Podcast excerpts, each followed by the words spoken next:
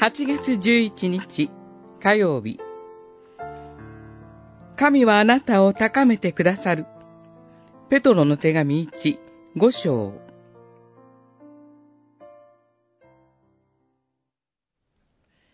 あらゆる恵みの源である神、すなわち、キリストイエスを通して、あなた方を永遠の栄光へ招いてくださった神ご自身が、しばらくの間、苦しんだあなた方を完全なものとし、強め、力づけ、揺らぐことがないようにしてくださいます。五章十節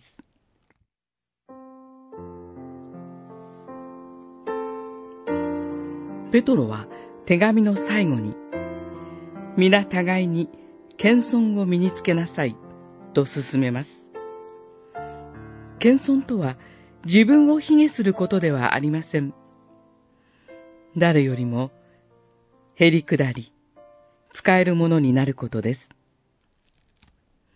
それは他ならぬ、主イエスが弟子たちに示された姿でした。私たちは、主イエスを通して、真の謙遜を学びます。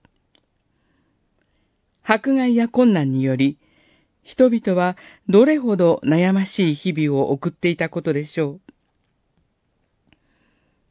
生活の安寧を願うばかりに、主イエスから離れ、自分たち自身の思いや考えで行動しようとする誘惑も多かったのではないでしょうか。ペトロはそんな彼らに誘惑に負けることなく、主イエスの謙遜に倣って悪魔に抵抗するように促します。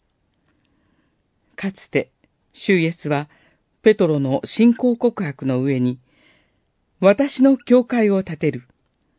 予備の力もこれに対抗できない。マタイによる福音書16章18節と力強く宣言されました。ペトロの心には、その励ましがずっと残っていたことでしょう。